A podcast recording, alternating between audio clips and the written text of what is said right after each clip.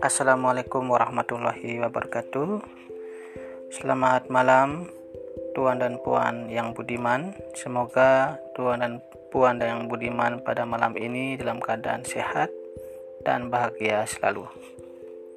Tuan dan Puan yang budiman, izinkanlah saya untuk berbagi refleksi terkait dengan pemikiran pendidikan Ki Hajar Dewantara.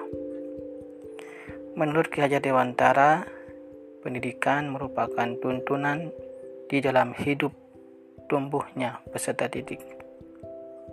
Hal ini berarti bahwa pendidikan menuntun segala kekuatan kodrat yang ada pada peserta didik agar mereka sebagai individu dan sebagai bagian dari komunitas masyarakat mencapai keselamatan dan kebahagiaan yang setinggi-tingginya.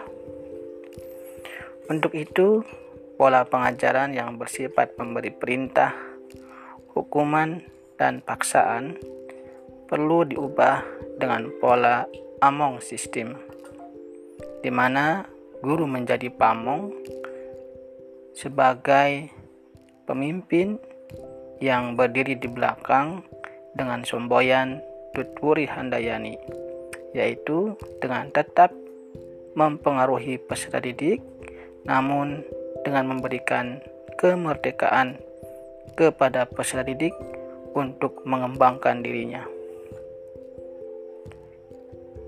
Kemerdekaan tersebut adalah kemerdekaan untuk berpikir.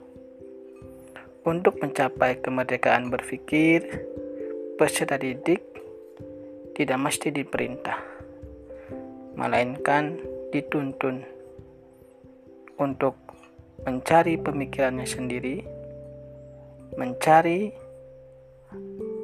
buah pikirannya sendiri. Proses pembelajaran yang berpusat pada peserta didik harus diterapkan di semua ruang-ruang kelas.